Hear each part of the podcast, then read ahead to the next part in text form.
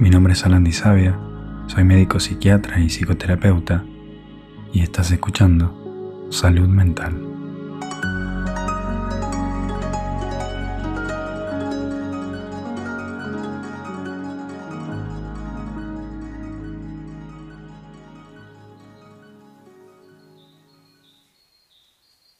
Hoy voy a hablar de, del abuso, este trauma complejo estos eventos críticos que dejan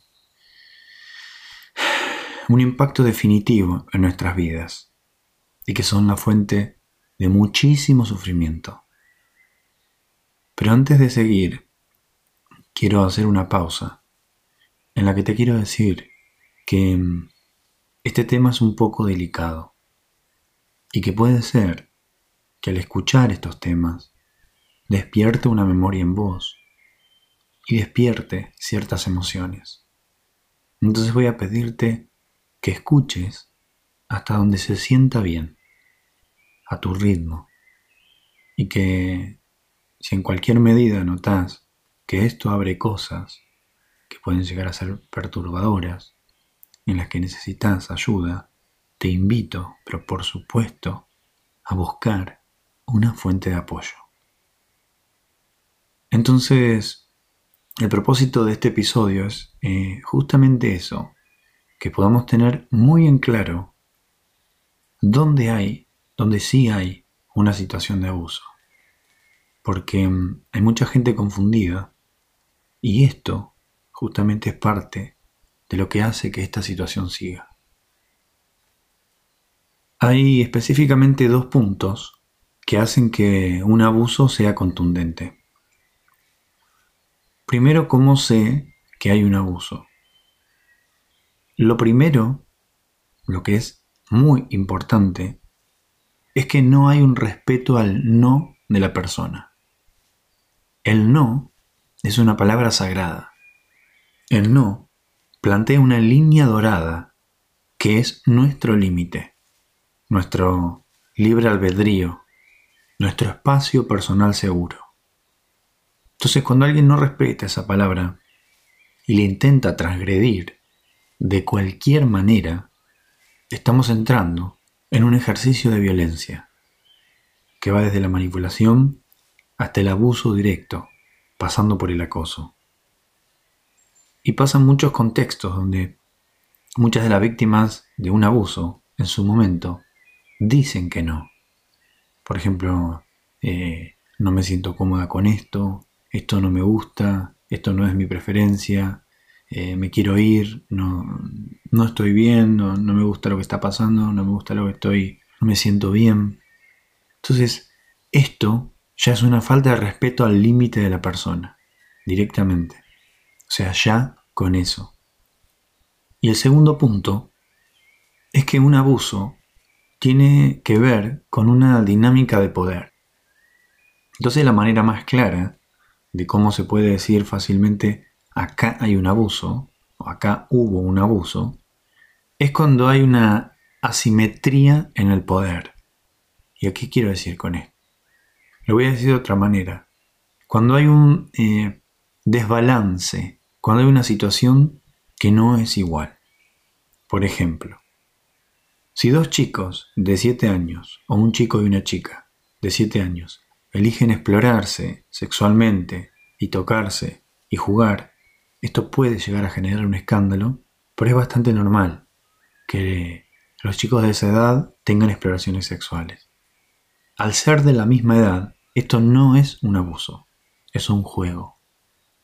Si dos personas, por ejemplo, de 20 años, quieren estar sexualmente, esto es un consenso, no es un abuso. Pero un caso distinto por ejemplo, si un adulto de 18 años quiere explorar sexualmente con un niño de 7 años, esto es un abuso. ¿Por qué? Por la asimetría en la edad. Una persona de 18 años no tiene las mismas capacidades, o el mismo nivel intelectual, o el mismo tipo de presencia, ni las mismas intenciones que un chico de 7 años. Claramente hay una diferencia. Entonces ahí sí hay un abuso, por la asimetría, por el desbalance, por el desequilibrio que se genera. Otro ejemplo. Em, por supuesto que cada ser humano es totalmente libre de decidir cómo conduce o cómo elige sexualmente su vida, qué hace con su energía sexual, qué hace con su cuerpo, con su manera de relacionarse, y eso es hermoso, que vivamos en esta época donde esto es posible. Entonces, hay personas que, por ejemplo, prefieren relaciones monógamas, hay personas que prefieren modelos de, de relaciones abiertas, el de poliamor, es decir, vivimos en un mundo en el que todos somos absolutamente libres para poder elegir lo que queramos y lo que nos haga feliz. Pero ¿dónde se presentan situaciones que son abusivas? Cuando no hay acuerdos o no hay transparencia. Si vos querés tener una relación abierta y lo hablas con tu pareja, y tu pareja dice, eh, bueno, o sea, me parece que sí, que es el momento, o sea, eh, es una buena idea, nos queremos un montón, pero queremos explorar afuera, me parece bien, hagámoslo. Entonces está, dejan en claro, dejan con, con cierta transparencia el asunto, a pesar de los desafíos que puede haber. Entonces, esta situación es transparente y correcta, mientras también las personas con las que te involucren lo sepan, mientras haya integridad. Pero vamos a ver un caso que pasa mucho, y me pasó, que es, por ejemplo, que una persona decide que su relación es abierta pero no se lo comunica a su pareja. Entonces anda por la vida diciendo que tiene una relación abierta, pero su pareja no está ni enterada. Esa es una clara situación de abuso. Para su pareja y también para las personas a las que está conociendo, con las cuales no está actuando en integridad. Hay personas, por ejemplo, que tienen acuerdos y dicen, abramos una relación, pero no podemos estar con, con nuestro sex y, la persona va y lo hace. Y eso también es un abuso. ¿Cuándo también es importante distinguir que hay un abuso? Para ponerlo bien, concreto. Cuando una persona ocupa el lugar de, por ejemplo, terapeuta, de maestro, de guía, de psicólogo, de médico, en cualquier manera que una persona tenga una jerarquía eh, real o simbólica mayor que otra persona, se genera un desequilibrio. Y cualquier interacción sexual entre estas personas, cualquiera, y voy a ser así de contundente, es un abuso.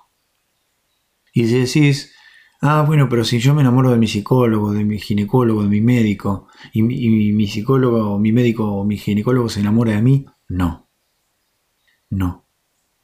¿Por qué? Porque no hay un enamoramiento real. Es decir, vos eh, hay situaciones en las que expusiste toda tu vulnerabilidad psicológica, emocional, física, mental o espiritual a una persona, pero la persona no te entregó lo mismo.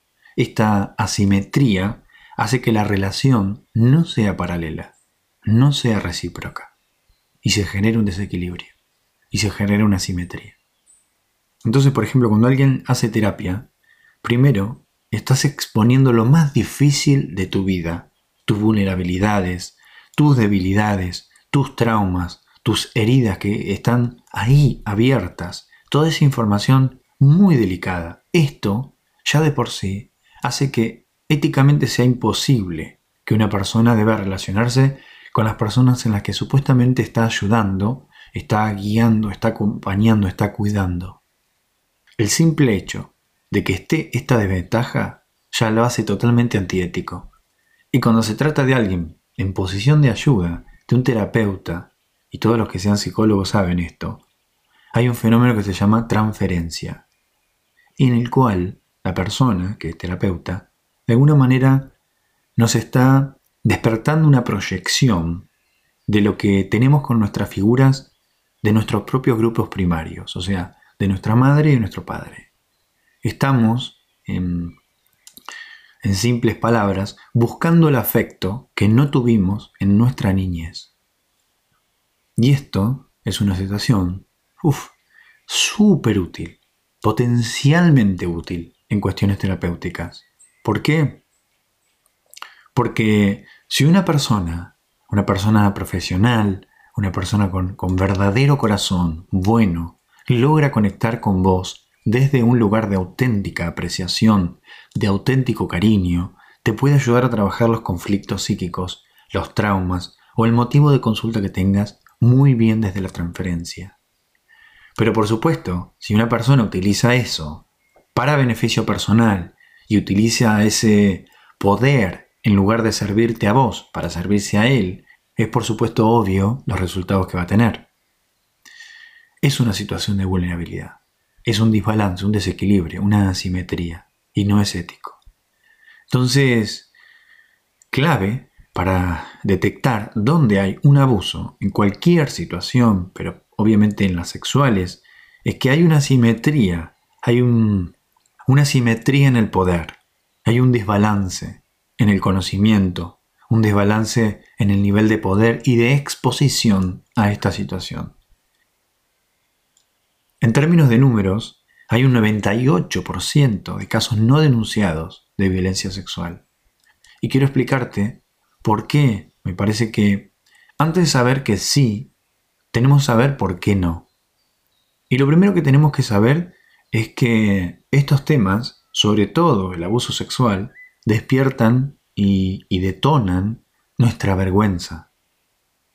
Y la vergüenza es esta emoción primaria, que como he mencionado en algunos episodios anteriores, es una emoción social y aparece para cuidar que no nos rechacen en nuestra tribu, en donde pertenecemos, en nuestro grupo. La vergüenza cuando no se adapta a los hechos puede ser una emoción altamente limitante, muy perjudicial, que evita, que frena, que paraliza a la persona. Todos, independientemente de que nuestra familia sea religiosa o, sea atea, todos en, nuestros tiempos, estamos tocados por la influencia de un paradigma judeo-cristiano, que es muy culpógeno y que tiene la sexualidad como un tabú muy grande. Y justamente hablar de estos temas genera una vergüenza, y genera una vergüenza muy fuerte. Y esto es importante porque pocas veces el abuso sexual se da, digamos, en la manera tan radical eh, como creemos que es la única válida para llamar al abuso sexual. A ver si me explico. Lo voy a decir eh, de esta manera. No todo abuso sexual es una violación. La violación, por supuesto, que está en el rango del espectro del abuso allá arriba, que alguien use la violencia física y te fuerce físicamente, te golpee, en fin, cosas tan terribles que pasan, incluso que te llegue a matar, claro que está en el extremo de este espectro, arriba de todo. Desafortunadamente, no por eso quiere decir que no pase o que pase poco. Pero esta quizás suele ser la idea que tenemos de lo que es eh, realmente y quizá únicamente un abuso sexual, pero esto no es así. Y entonces a veces pareciera que, que la situación ha sido consensuada, o sea, ha sido permitida por la víctima, como decir, eh, ella dijo que sí, o ella accedió, o ella no dijo nada, o ella no dijo no, y entonces ahí es muy grave que legalmente no se pueda proceder contra alguien o incluso es el mismo ambiente o son las mismas personas que están alrededor que no dan validez a que haya habido un acto de violencia sexual. Y acá quiero hacer un punto muy claro. Consensuar no es lo mismo que estar paralizada. Consensuar no es lo mismo que tener miedo. ¿Y a qué me refiero con esto? Repasando un poco lo que vimos en otros episodios. Algunas de las posibles respuestas que da el sistema nervioso ante el peligro son la respuesta de ataque, la respuesta de lucha y la respuesta de congelamiento. Te lo voy a explicar así. O sea, nosotros, los animales, cuando percibimos el peligro, tenemos varias maneras de responder, ya sea corriendo de la situación, del peligro o del depredador que nos está persiguiendo, o sea, una respuesta que nos manda el cerebro es correr para sobrevivir. Otra posible respuesta es atacar, el reflejo de ataque. Imagínate que eh, estás en la selva, hay un jaguar peleándose con un león y el jaguar con el león más o menos están eh, iguales en fuerza. Entonces los dos van a tener una respuesta de ataque y va a ganar quien de esos dos tenga más fuerza o quien tenga más habilidades. Pero ahora imagínate una escena diferente a esta que te dije, donde una cebra está corriendo en la sabana tratando de escapar de un león. Evidentemente el león tiene mucha más fuerza física y a veces velocidad, aunque no siempre, pero digamos que esta cebra no pudo ser tan rápida como para escaparse. Entonces, en ese momento, su cerebro percibe, me va a comer, me va eh, a comer. Entonces ahí ya no puede escapar, por supuesto, no va a atacar al león porque no tiene la fuerza ni los recursos para atacar a un león. Entonces lo que hace el cerebro es lanzar una serie de neurotransmisores y hormonas que es una respuesta para evitarle el sufrimiento y la paraliza. Entonces esta cebra se congela por completo, se paraliza, paraliza todos sus músculos, su cuerpo y se entrega, se entrega a morir.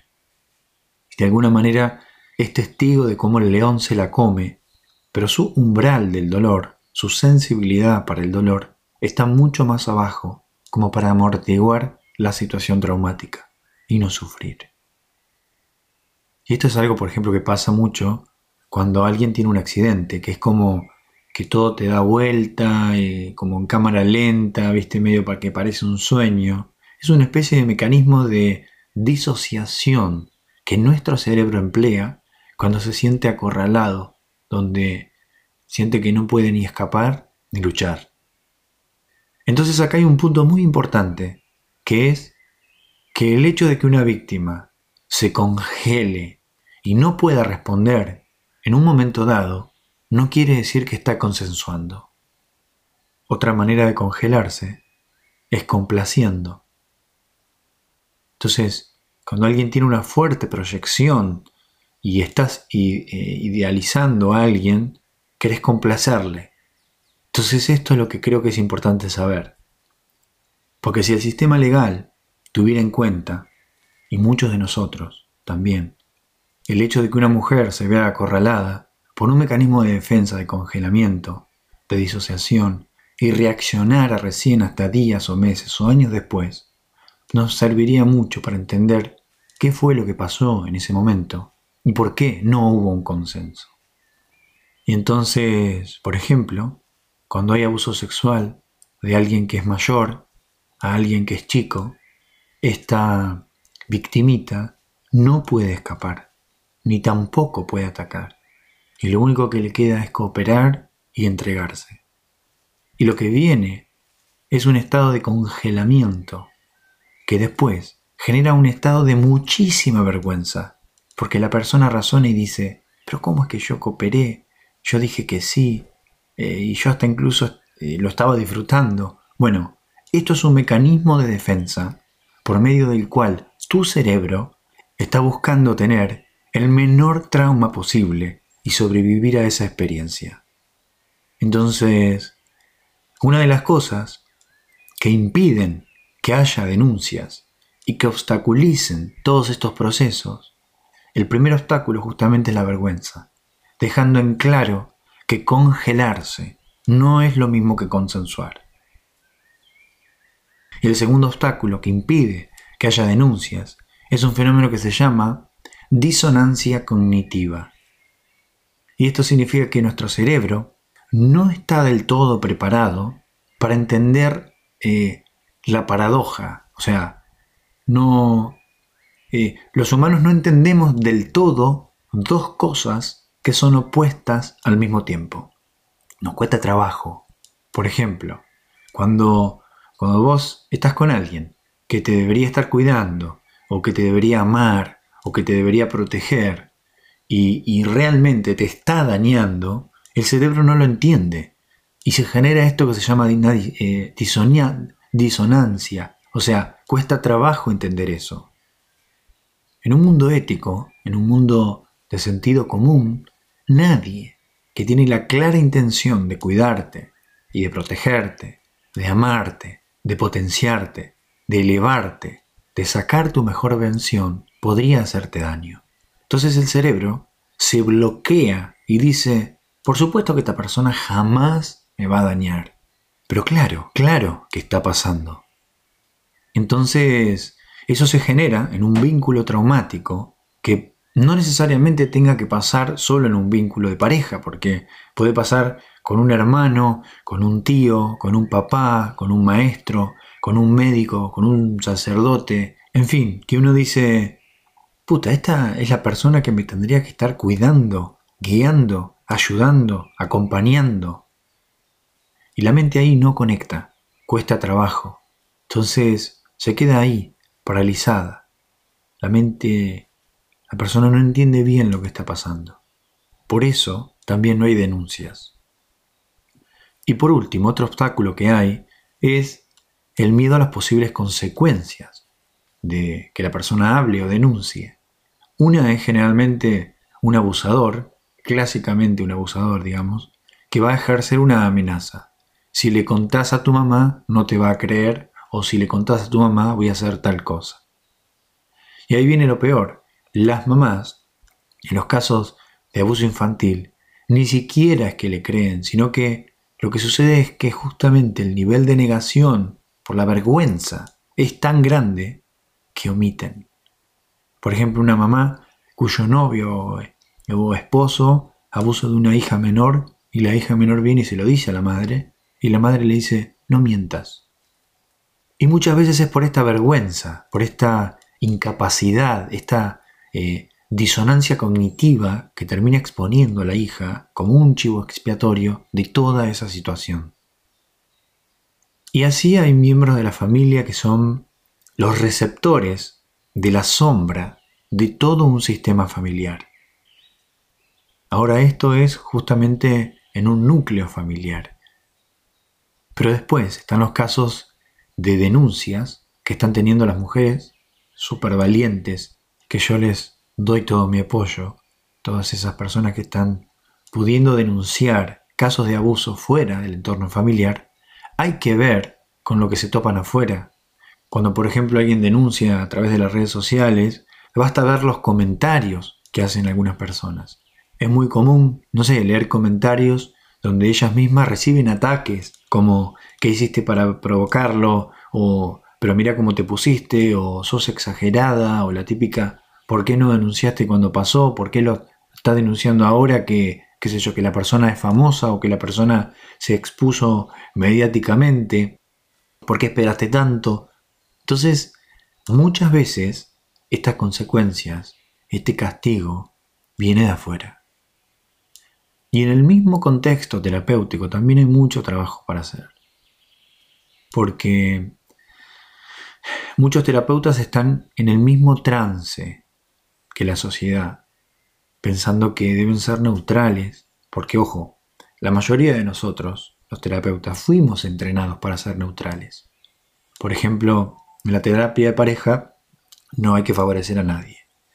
Y uno de los principios que yo ahora tengo es, claro que no hay que favorecer personalmente a nadie, pero sí favorecemos que toda la violencia, que toda la sombra, que toda esa toxicidad desaparezca. Porque estamos a favor de la paz, de la no violencia justamente. Estamos a favor de la salud mental y no en contra de, de, una persona como tal, sino, como dije recién, no es personal, sino en contra de estos patrones oscuros que han estado entre nosotros en la vida individual y colectiva desde hace mucho tiempo, pero bueno.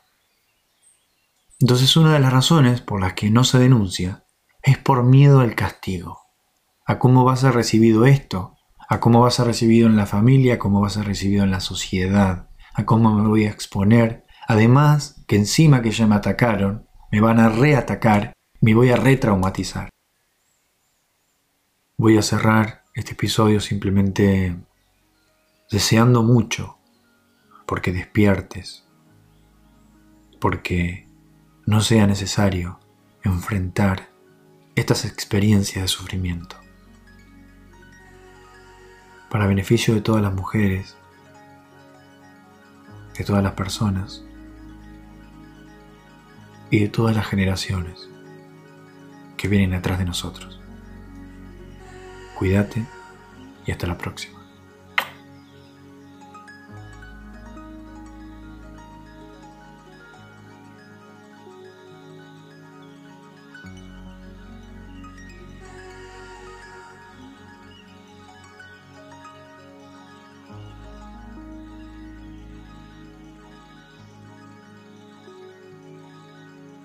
Uh...